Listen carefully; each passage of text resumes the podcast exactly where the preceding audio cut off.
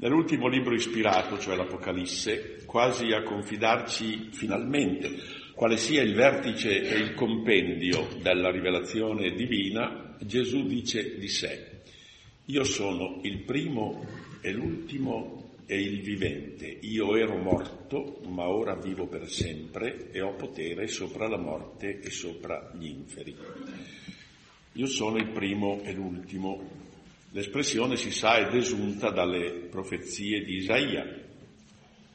Come si vede, quella relazione con l'intera storia umana, anzi con l'universo creato preso nel suo complesso, che in Isaia è presentata come una caratteristica esclusiva del Dio di Israele, qui è esplicitamente riconosciuta al Kyrios, vale a dire al crocifisso del Golgota, al redivivo di Pasqua, all'uomo che, come dice San Paolo, non muore più, perché la morte non ha più potere su di lui. Io sono il primo e l'ultimo e si sa nulla è anteriore al primo e nulla è posteriore all'ultimo. L'affermazione è stupefacente perché prospetta una misteriosa eccedenza di Gesù di Nazareth sulla finitezza della dimensione temporale. Eccedenza che si invera tanto nel versante del prima quanto nel versante del dopo. Cristo crocifisso e risorto è collocato sia all'origine del mondo, sia alla sua consumazione. Egli avvolge da ogni parte, per così dire, la volubile realtà extradivina, presenziando e presiedendo simultaneamente agli inizi del suo esistere e al conseguimento del suo destino. Io sono il primo e l'ultimo, detta di uno che è nato nel tempo, che nel tempo è morto ed è tornato alla vita, questa asserzione della parola di Dio è davvero stupefacente. Ma forse ancora più stupefacente è la disattenzione e il disinteresse della riflessione teologica nei confronti di questa locuzione neotestamentaria. Questo appunto non è per sé rivolto agli esegeti, guardo bene, la cui benemerita attività è subalterna e intrinsecamente funzionale alla contemplazione della res, di quella res che secondo l'illuminante sentenza di San Tommaso actus fidei non terminatura denunziabile sed ad rem, è l'approdo ultimo dell'atto di fede ed è l'oggetto tipico, essenziale, ineludibile, non tanto della pura esegesi, quanto dell'esplorazione teologica propriamente detta. Beh, che cosa vuol dire allora che Gesù di Nazareth crocifisso e risorto è il primo? La cristianità dei tempi apostolici si dimostra ben consapevole della rilevanza di questo interrogativo. La cristianità dei tempi apostolici legge la signoria del Kyrios in modo da non, da non riconoscerle limite alcuno, né sull'interna consistenza delle cose, né riguardo alla serie dei momenti, a partire dal momento iniziale dell'avventura mondana, che vuol dire che come non c'è ombra d'essere che sfugga a questa misteriosa egemonia, così non c'è istante che sia autonomo da Cristo e lo anteceda. L'inno della lettera ai Colossesi è a questo riguardo esemplare. Si è colpiti dall'esuberante inventiva terminologica che è posta al servizio della enunciazione e della comprensione di un dato concettuale così arduo. Un'inventiva che attesta la coscienza dell'importanza del tema, oltre che della sua difficoltà, e suppone il travaglio di una lunga e laboriosa ricerca speculativa. Per esemplificare, la connotazione di protos, prima, primo che è attribuito dall'Apocalisse, nella lettera ai Colossesi è variamente tradotta e interpretata. Protos diventa, Cristo è il prototocos pas ectiseos, il primogenito dell'intera creazione. diventa l'affermazione della sua esistenza pro panton, prima di tutte le cose, e si afferma che egli è in tutto il primeggiante, en basin autos proteuon. Di più si asserisce che questa qualifica di primo comporta altresì una partecipazione al nascere delle creature e perfino un'efficacia permanente entro il loro essere stesso, sicché si arriva ad ammettere quasi una misteriosa immanenza in Cristo di ogni realtà. In Lui sono state create tutte le cose, tutte sussistono in Lui. In Lui piacque di far abitare ogni pienezza. In Lui, è nautò. Tutto come si vede trova posto e ragion d'essere in colui per opera del quale abbiamo la redenzione, la remissione dei peccati. La parola di Dio, a leggerla con diligenza, autorizza e anzi sollecita gli indagatori del disegno eterno che Dio ha attuato in Cristo Gesù nostro Signore ad avvalersi per cogliere al meglio la collocazione in esso quel disegno del Salvatore crocifisso e risorto di due categorie, o se si vuole di due immagini. La categoria o immagine quasi spaziale, ricorrendo alla nozione di centralità, e la categoria o immagine quasi temporale, ricorrendo alla nozione di primarietà o antecedenza.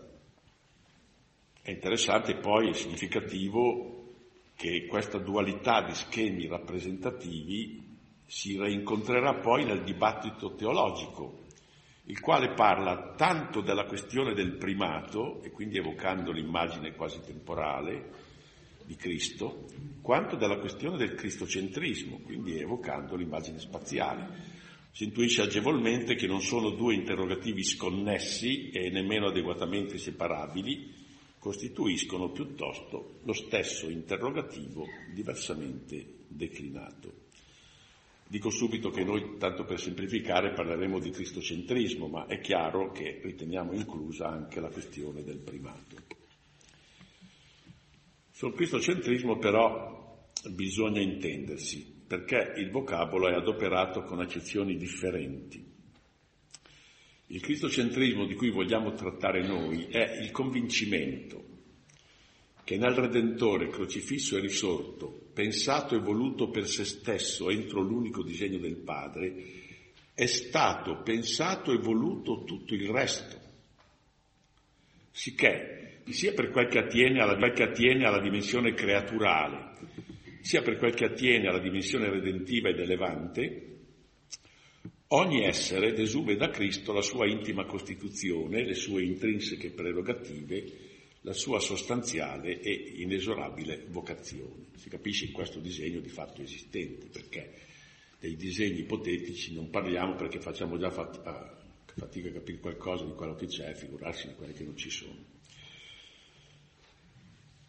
È appunto la prospettiva che ci pare di rinvenire nel Nuovo Testamento. Nel Nuovo Testamento specialmente in San Paolo, non c'è traccia di un piano, ma in tutti gli scritti, non c'è traccia di un piano antecedente a questo e comunque diverso, come non c'è l'idea neppure ipotetica di qualche angolo della realtà che non sia ordinata a colui nel quale tutte le cose sono state riconciliate. In sintesi, e per attenerci al linguaggio tecnico che dovrebbe essere familiare nelle scuole della sacra dottrina, intendiamo per cristocentrismo la visione della realtà che ravvisa nell'umanità del figlio di Dio incarnato il principio oggettivo, anzi ontologico, dell'intera realtà extradivina in tutti i suoi livelli e le sue dimensioni.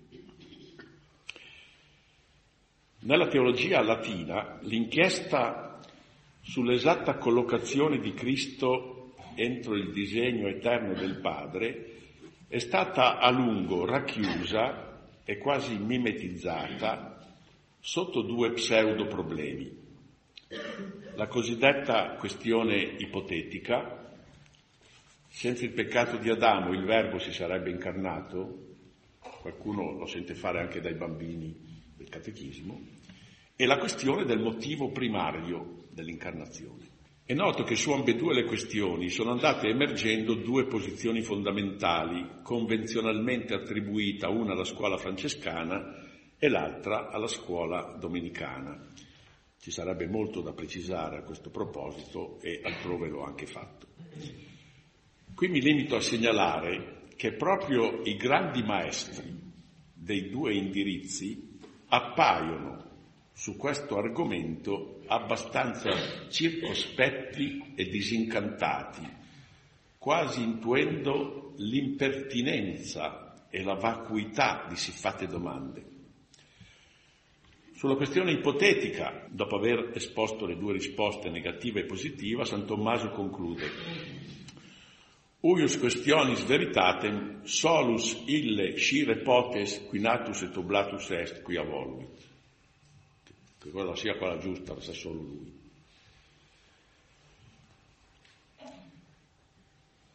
San Bonaventura, sulla questione dei motivi, elenca i vari pareri e alla fine osserva qui sautem orum modorum dicendi verior sit novit ille qui pro nobis incarnari dignatus est. Quale di questi modi di parlare sia il più vero lo sa colui che si è degnato di incarnarsi per noi.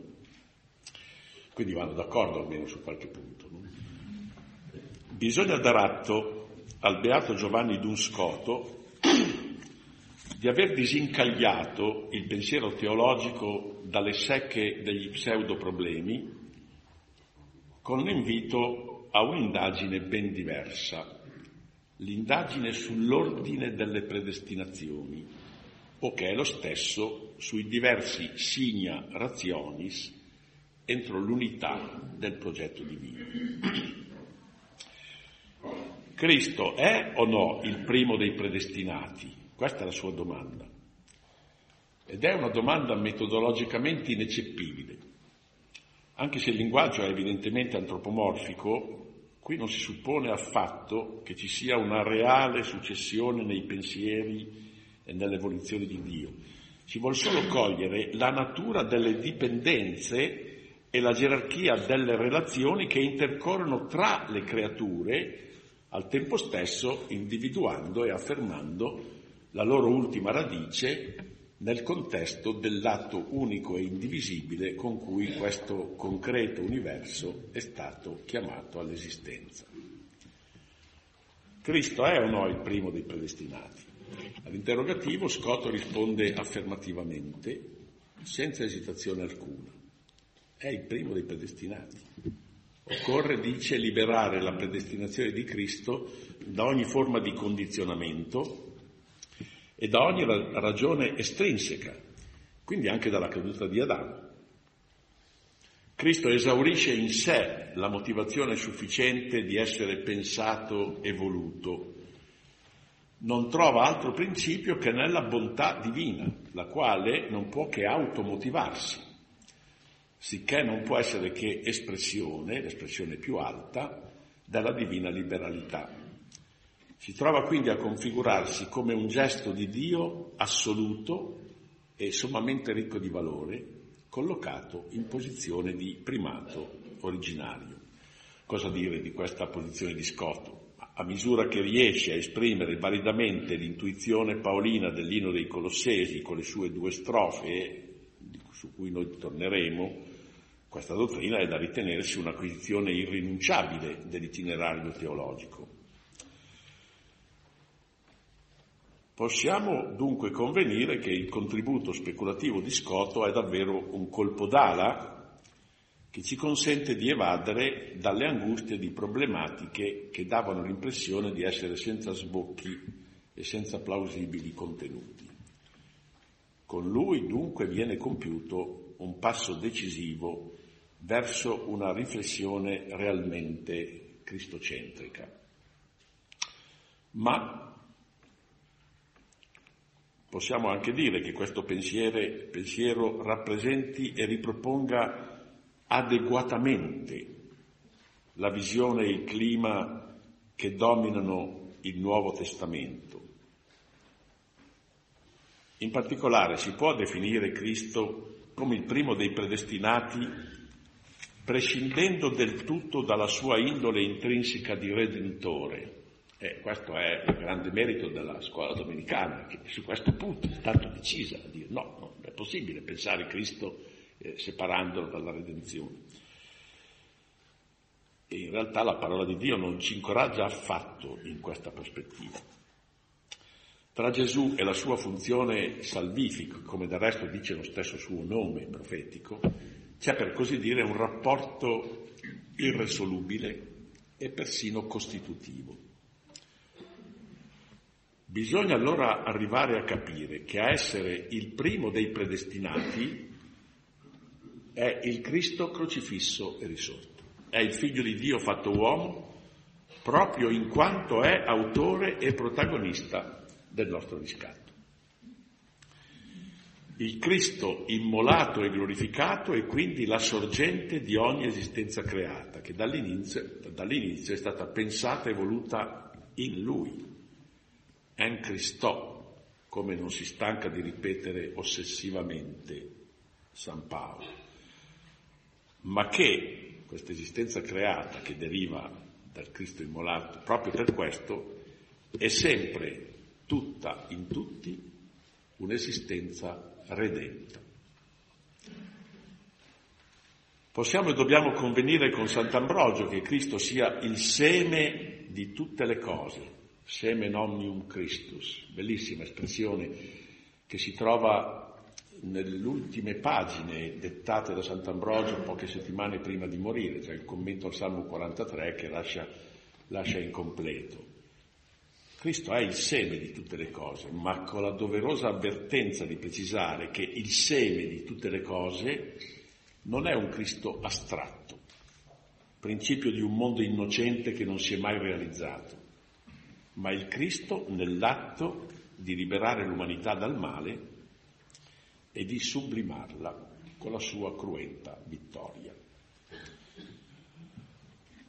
Sviluppando questa intuizione noi scopriamo che il Creatore ha voluto dar vita a un ordine di cose che manifestasse prima e più di ogni altra perfezione il suo amore misericordioso, un amore capace di superare ogni ribellione e oltrepassare ogni durezza.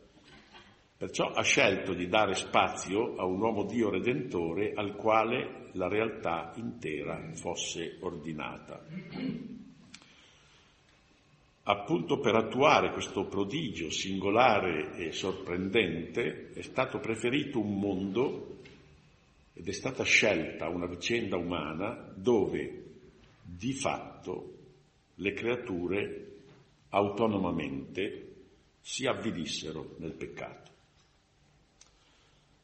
Proprio per avere qualcuno da perdonare è stato chiamato all'esistenza un essere che in quanto Signore dei suoi atti avesse la tremenda facoltà di decidere anche contro Dio, ma al tempo stesso è stato chiamato all'esistenza un essere che in tal modo consentisse all'amore compassionevole del Padre di realizzarsi e di dichiararsi come forza capace di vincere ogni male e come volontà di annullare ogni prevaricazione. Ma l'aveva già intravisto Sant'Ireneo, il quale scrive, poiché preesisteva il Salvatore, doveva venire all'esistenza anche ciò che doveva essere salvato affinché il Salvatore non fosse inutile.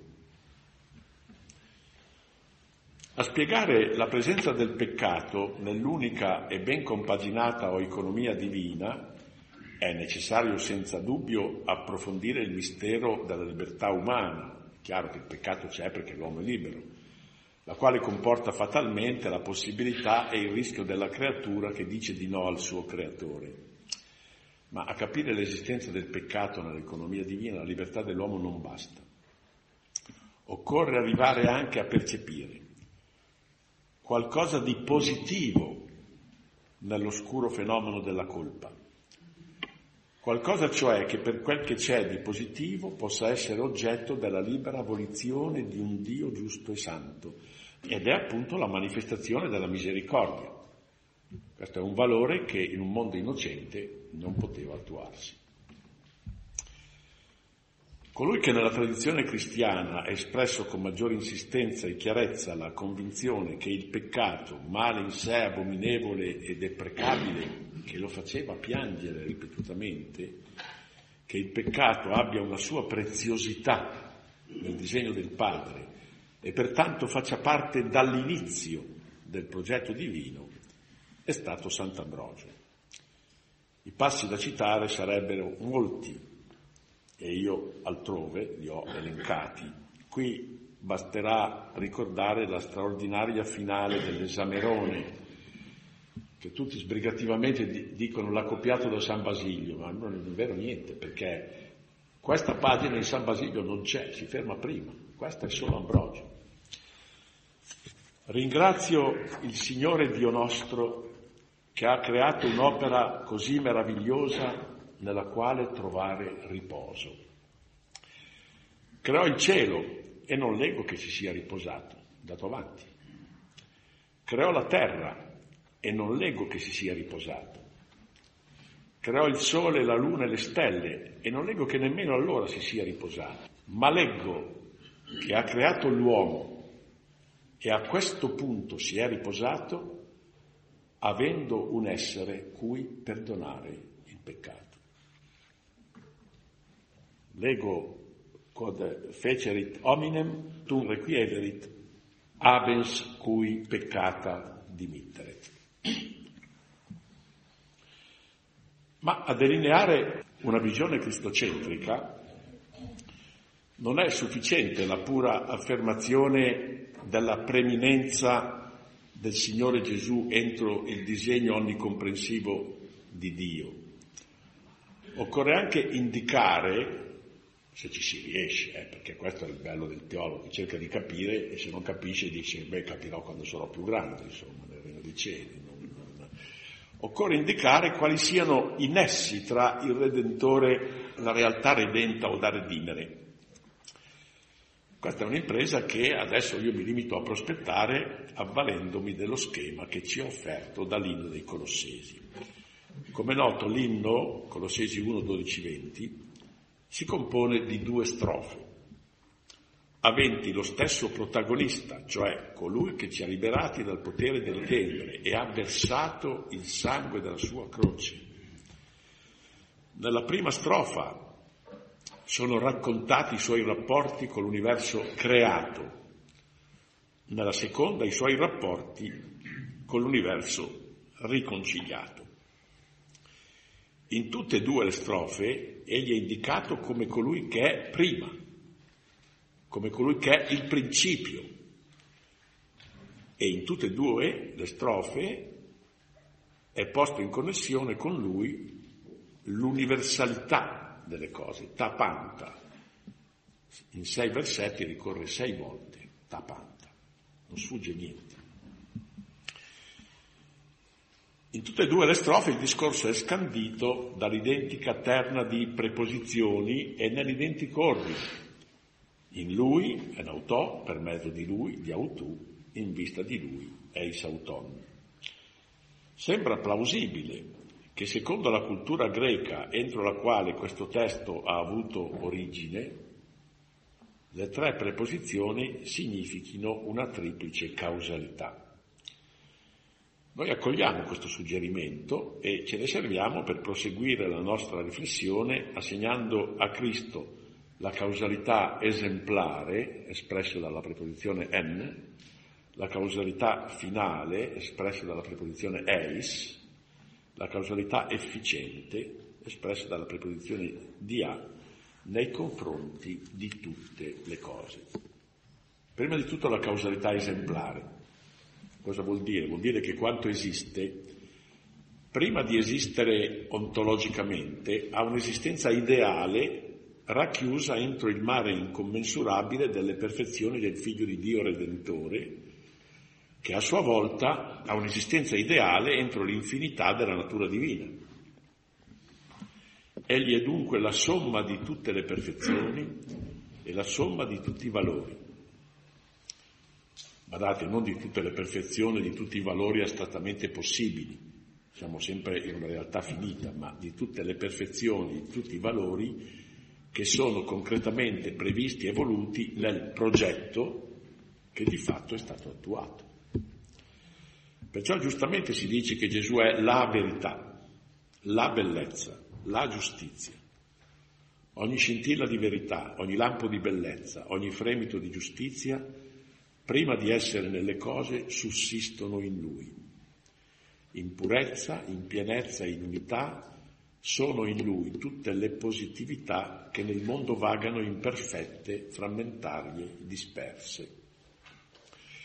In questo senso possiamo dire che tutto l'esistente è in qualche modo adorabile, non solo perché è sempre un riflesso dell'essenza divina e un effetto della divina volontà creatrice, ma anche, e in modo per così dire più ravvicinato a noi, perché è un'esuberanza del Signore crocifisso e risorto e quasi una frangia del suo mantello. Causalità finale. Dire che le creature trovano in Cristo Redentore il loro fine non significa affatto dire che gli siano di qualche vantaggio, significa dire che esse costituiscono la sua gloria, cioè notificano e celebrano col loro stesso esistere qualcuna delle sue perfezioni e dei suoi valori. Sotto questo profilo è lecito asserire che ogni essere sia inizialmente cristiano e ogni uomo sia già in quanto uomo un'immagine abbozzata, magari deteriorata del Signore Gesù, un'immagine che attende e oggettivamente implora di essere restaurata e rifinita. Causalità efficiente. La parola di Dio sembra attribuire a Gesù, proprio per quel che si riferisce alla causalità efficiente, oltre che la causalità nella redenzione e nella santificazione, quindi Cristo come principio della grazia, eccetera, una partecipazione all'azione divina che dà origine alle cose create. E quanto ci viene detto, oltre che dall'ino dei Colossesi, anche dalla professione di fede contenuta nella prima lettera ai Corinti, primo Corinti capitolo ottavo. In essa è assegnato al Padre in modo esclusivo una causalità primaria, espressa dalla preposizione ec, che vale solo per il Padre, ma nel rispetto dell'efficienza fontale del Padre viene riconosciuta al Kyrios, cioè al Signore crocifisso risorto, con la preposizione di A, per mezzo di, una causalità efficiente subordinata. Questo è un insegnamento impervio, molto problematico, ma incontestabile, così come si trova espresso dalla parola di Dio. Allora, a cercare di avviarne l'intelligibilità, basterà qui forse ricordare che l'atto creativo di Dio è fuori del tempo e che fuori del tempo si colloca anche il, il risorto che sta alla destra del Padre. Sicché non è impensabile che egli, una volta entrato in una dimensione sovratemporale, sia stato reso partecipe, in modo subalterno e mediato, dell'attività divina ad extra, un'attività che è eterna in sé alla sua fonte, anche se è temporale nei suoi effetti. Arriviamo così a ipotizzare che l'azione creatrice costantemente in atto passi attraverso il Figlio di Dio glorificato, al quale dunque tutte le cose si appoggiano per non cadere nel nulla. Sta scritto infatti, tutte le cose sussistono in lui. L'azione divina dà l'esistenza all'umanità di Gesù e in lui e per mezzo di lui dà l'esistenza all'intero universo. Che le cose poi siano disposte secondo una successione temporale non altera il fatto che nel loro esistere dipendano dall'atto eterno di Dio e da un atto di eternità partecipata, cioè da un atto eviterno del Signore della gloria. Oh, ci rendiamo conto che questa prospettiva cristocentrica suscita tutta una serie di riserve, di quesiti, di perplessità che non ci è dato qui di prendere in esame. Mi accontento di affrontare brevemente tre soli problemi. Torniamo prima di tutto sulla domanda che ci si è già presentata. Com'è possibile che il Creatore scelga deliberatamente di dar vita a un ordine di cose dove sia universalmente presente la colpa. Questa sembra una cosa dell'altro mondo. La risposta tradizionale, dopo aver giustamente indicato nella libertà della creatura la causa di ogni male morale, assegna a Dio una volontà permissiva. Non ho mai capito cosa fosse la volontà permissiva. A me pare un concetto così evidentemente antropomorfico così spudoratamente antropomorfico, che non arriva affatto a sciogliere la difficoltà e perciò non è di utilità alcuna. La difficoltà si scioglie davvero soltanto se si arriva a comprendere che ci sono dei valori specifici, intrinsecamente connessi con la comparsa della creatura colpevole. Allora si giustifica come mai Dio scelga quest'ordine di cose. Questi valori, non la colpa, sono oggetto della decisione divina. Il creatore non ha voluto il peccato, ha voluto quel che di buono e di lodevole la sua sapienza avrebbe ricavato dalla deplorevole alterazione provocata dalla libera volontà creata. Anche coloro che si ribellano a Dio non fanno che consentire l'avveramento del piano d'amore che Egli ha scelto dall'eternità. Dice, ma beh, coraggio a dire queste cose, ma eh, sì, ma guardate che non è poi una grande novità perché eh, la prima comunità cristiana l'ha, l'ha capito subito. L'ha capito addirittura a proposito della colpa più grave, della prevaricazione più orrenda della storia, che è l'uccisione del figlio di Dio.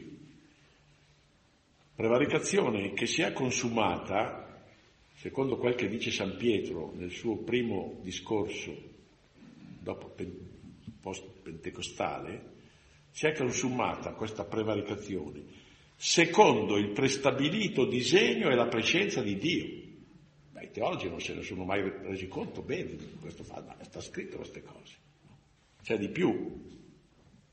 Nel capitolo quarto, la preghiera che la comunità cristiana eleva, si dice che i crocifissori di Gesù non hanno fatto che dare compimento a quanto la tua volontà e la tua mano avevano preordinato che avvenisse. Eh, non c'è ragione che questo non valga per l'intera vicenda umana. Perché?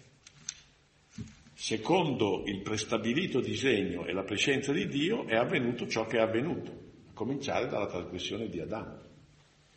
Secondo problema. Qual è l'ambito e l'indole della causalità di Cristo nei confronti dell'universo? È fuori discussione che nei confronti della primaria causalità del Padre, espressa dalla prima lettera dei Corinti dalla preposizione ec, questa sia una causalità subalterna e strumentale, espressa dalla preposizione dia. Però ci sono due interrogativi necessari a cui dobbiamo rispondere. Primo, questa causalità efficiente si riferisce solo all'ordine della grazia o anche all'ordine della creazione? Secondo, per quel che si riferisce alla causalità efficiente, si tratta di efficienza soltanto morale e meritoria o anche di efficienza ontologica? Alla prima domanda risponde come si è visto l'ino dei Colossesi con le sue due strofe l'azione del primogenito ha la stessa ampiezza nella seconda e nella prima strofa, cioè sia quando si esercita soteriologicamente, sia quando si esercita cosmologicamente. Quanto alla seconda domanda, va detto che è riduttivo e inaccettabile leggere unicamente in senso morale e meritorio, come tende a fare la scuola francescana nella sua storia, ma io non voglio entrare adesso in questa questione, ciò che dalla rivelazione è espresso in tutta semplicità con una terminologia di efficienza che riguarda l'essere e l'intima natura delle cose. Qualcuno potrà accorgersi che io qui non dico che sono riuscito a mettere d'accordo i francescani e i domenicani, ma almeno a superare l'antinomia e dire che hanno ragione tutte e due in quanto affermano e non hanno ragione in quanto limitano. Se questo accordo tra queste due scuole eh, davvero eh, si avvera, io meriterei il premio Nobel della teologia. Terzo problema è dato dall'enigma della preesistenza di Cristo. Guardate, preesistenza di Cristo vuol dire preesistenza di Cristo uomo, eh, intendiamoci, quando il verbo si capisce. Preesistenza di Cristo, questa è un'espressione che è usata da alcuni esegeti, non dei teologi dogmatici che sono più sorvegliati, no? e anche da alcuni teologi della Riforma. Dico subito che anche se io adesso accetto questa espressione preesistenza di Cristo, un po' sbrigativamente, non lo ritengo eh, plausibile questo modo di parlare, è inaccettabile in questo contesto dove potrebbe dar luogo a formulazioni addirittura assurde. Ma lasciamo stare la terminologia. Nella sostanza la questione è questa. Come è possibile che Gesù di Nazareth sia associato dall'inizio all'azione creatrice del Padre, come ci ha insegnato la parola di Dio, se è nato da donna quando venne la pienezza del tempo, un momento cronologicamente situato? I teologi speculativi da sempre aggirano con disinvoltura la difficoltà, interpretando tutti i passi che sembrano supporre una preesistenza di Cristo come riferiti alla sua eterna condizione di consostanziale al Padre e di sussistente nell'eterna natura divina. Il che è ovviamente giusto, eh, sarebbe anche la soluzione più semplice, insomma, potremmo stare tranquilli tutti, se ancora io vabbè, solo. Ma così non si rende ragione dei passi neotestamentari che sembrano situare al principio di tutto proprio il Redentore che ha versato il suo sangue ed è stato glorificato. Questo è il punto. E difatti gli esegeti, i quali se appena possono non si fanno problemi dogmatici, gli esegeti rifuggono da questo troppo facile chiarimento. Non è, non è conforme alla loro, alla loro arte. Preferiscono attenersi a quanto è detto in modo esplicito dalle pagine sacre. E nelle pagine sacre si trova la preesistenza eh, de, del Cristo uomo. Solo, cito solo due esempi, uno preso dal teologo protestante e l'altro nell'area cattolica. Il primo esempio è il caso di Kuhlmann, il quale scrive, dalla concezione dei primi cristiani, ogni volta che è in gioco un atto per cui Dio si rivela, e la creazione lo è primariamente, è in gioco Cristo, quello stesso Cristo la cui incarnazione è databile dalla cronologia ordinaria. Chiarissimo, non si capisce niente di come possa essere, ma quello che vuol dire è chiaro, cioè è Cristo la Bibbia. Dalla cattolica c'è addirittura la Bibbia di Gerusalemme, quindi torniamo ai domenicani, la quale commentando l'ino dei Colossesi dice, secondo me in un modo stupefacente, Pierre Benoit. Benoit, sì sì, eh, Benoit ha sempre sostenuto questo, no? Dice, Paolo qui espone sotto forma di dittico il primato di Cristo, primo nell'ordine della creazione, secondo nell'ordine della nuova creazione soprannaturale che è la redenzione. Questo è evidente. Poi va avanti e dice, si tratta del Cristo preesistente, ma sempre considerato nella persona storica e unica del figlio di Dio fatto uomo. È questo essere concreto che è immagine di Dio, in quanto riflette in una natura umana visibile l'immagine del Dio invisibile. Ed è Lui che può essere detto creatura, ma anche primogenito nell'ordine della creazione, con un primato di eccellenza e di causa, come anche di tempo. Questi sono gli esegeti. Ma vedete, gli esegeti hanno il vantaggio di, se, mi scuso sempre di queste mie un po' intemperanze. Ma c'è lo è che tra due esegeti. Eh, lo so, qui guarda, proprio come Cristo in croce, veramente, non, dico, non vado altro a, a fare l'analogia. Ma... Gli esegeti hanno il vantaggio di sentirsi sì obbligati a rispettare correttamente il senso dei testi. Questo è ciò che a loro interessa, il senso dei testi. Ma non ritengono di dover rispondere alle questioni in assoluto. E non ci dicono in modo inequivocabile come stanno in se stesse le cose, cioè non solo come stanno nel libro, ma come stanno in se stesse. Ma questi compiti sono quelli a cui il teologo propriamente detto non è autorizzato a sottrarsi. Il teologo deve rispondere. Va bene che qui San Paolo dice così, San Giovanni dice così, ma insomma, come stanno le cose? Questa è la questione dell'essere delle cose. Allora noi come facciamo adesso a superare questa difficoltà? La mia proposta, che è rapidissimo perché adesso è finito, è di ricercare, non ho finito, eh, intendiamoci, non, non quasi. La mia proposta è di ricercare la soluzione a questo dato difficile della rivelazione, questo dato oscuro, nel mistero illuminante dell'ascensione, che del resto la lettera agli ebrei pare offrirci come la chiave di lettura di tutto il disegno salvifico totalmente inascoltata da parte di tutta la teologia, almeno della teologia latina. Tutta la, direi, la, la posizione capitale del, dell'ascensione non c'è poi nella teologia latina. Allora, che cosa vuol dire, di là dall'immagine che un uomo, sia pure divinamente personalizzato, sale al cielo proprio in quanto uomo? e in quanto uomo sta alla destra del Padre, perché questa è l'ascensione. Non può voler dire altro che una sua sorprendente partecipazione alla divina azione salvifica, azione salvifica che include anche l'atto creativo. Questa azione raggiunge le creature dove sono, rispettandone la temporalità, ma la sua origine essa è posta nella dimensione eterna propria del Dio creatore e salvatore.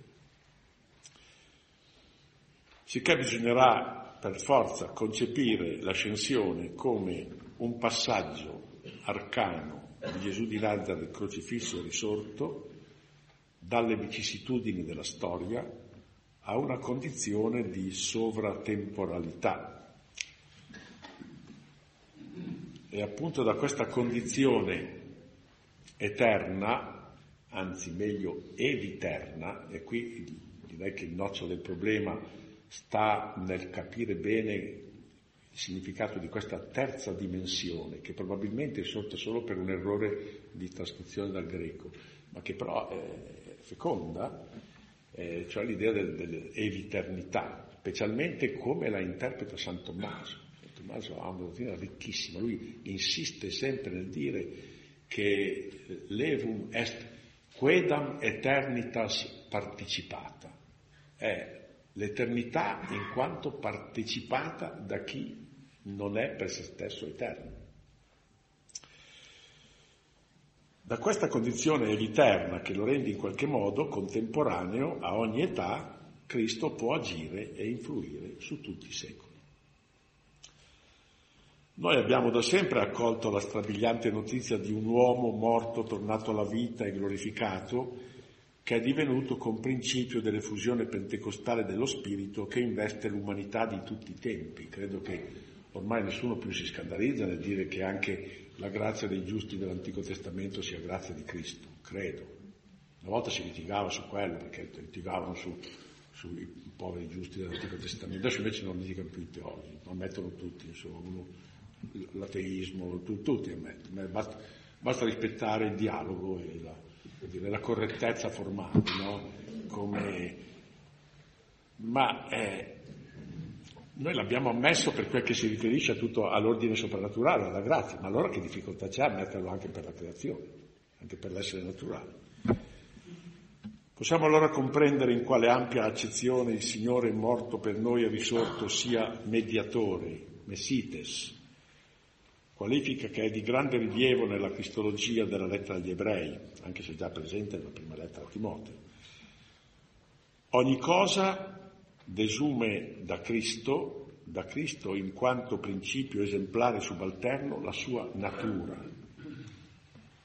E ogni cosa desume da Cristo in quanto con principio efficiente subalterno la sua stessa esistenza.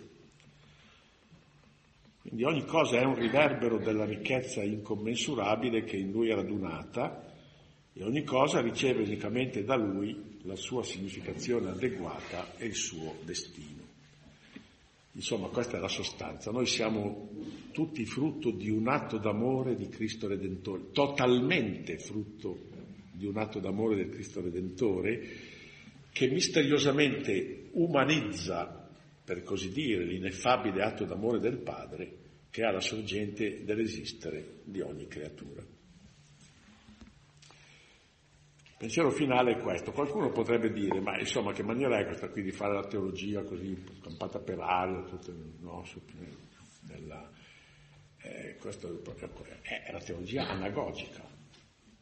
Io cerco in questi anni, con, con l'aiuto anche di, di valorosi collaboratori, di, di proporre all'Istituto Veritatis Splendor ma uno dice, vabbè, teologia anagogica, ma è lontana dai, da, dalle attenzioni e dagli interessi di chi non vuole evadere dagli impegni concreti degli uomini del nostro tempo, come diciamo sempre nella preghiera dei fedeli, per evitare di pregare per gli assiri babilonesi, se qualcuno gli venisse in mente, no? E, e, e dagli impegni spesso drammatici che sono richiesti ai cristiani consapevoli dalle necessità storiche della comunità ecclesiale dell'umanità, questa svolta antropologica della teologia si è data tutta ai problemi umani, no? qui invece compate per aria, no?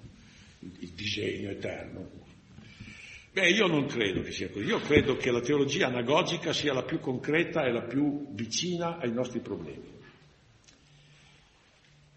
E faccio un esempio solo che è già stato fatto da, dal preside, però è perché lui aveva già letto quella roba qui. Eh. Almeno i miei dubbi che sia un po' così.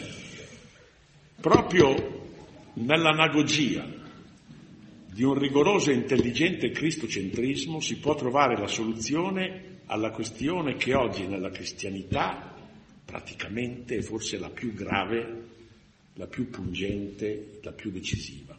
La questione è questa. Dobbiamo continuare a credere nel valore unico e indispensabile della redenzione di Cristo e della sua Pasqua per tutti gli uomini senza eccezioni, in consonanza col Vangelo e con la fede immutabile dei padri, per tutti gli uomini senza eccezioni, quale sia la loro stirpe, la loro cultura, la, loro, la religione che professano. Cristo è l'unico redentore di tutti, ma col rischio di diventare o almeno di essere giudicati uomini dalle idee ristrette dall'animo incapace di comprensione. E, diciamola tutta, uomini preconciliari, come spesso è una cosa che mi sento rivolgere, io, io, dico, ma certo anche Gesù Cristo mi pare sia preconciliare, almeno in due siamo, no?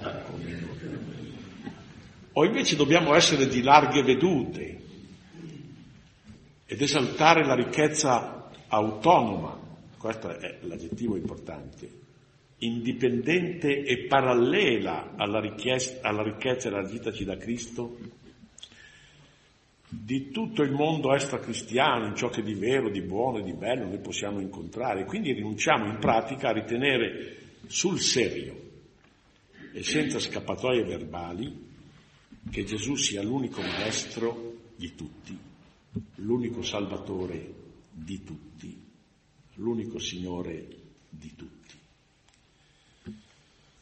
La vicenda della Dominus Jesus sotto questo profilo è abbastanza inquietante.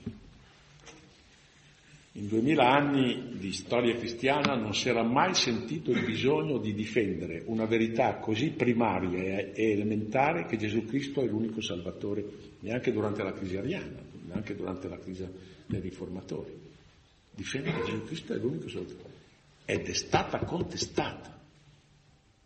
È stata contestata dalle cattedre, da, dalla pastorale e, e, anche, e anche a, a livelli anche abbastanza alti. Questo è un dramma terribile che noi stiamo vivendo. Insomma, sono due sciagure, perché anche a me secca di passare per uno dalle idee ristrette. Mi piacerebbe apparire come uno largo, insomma, no? Come non... Però anche Gesù Cristo in fondo mi sta abbastanza a cuore, insomma, non so cosa, come devo fare.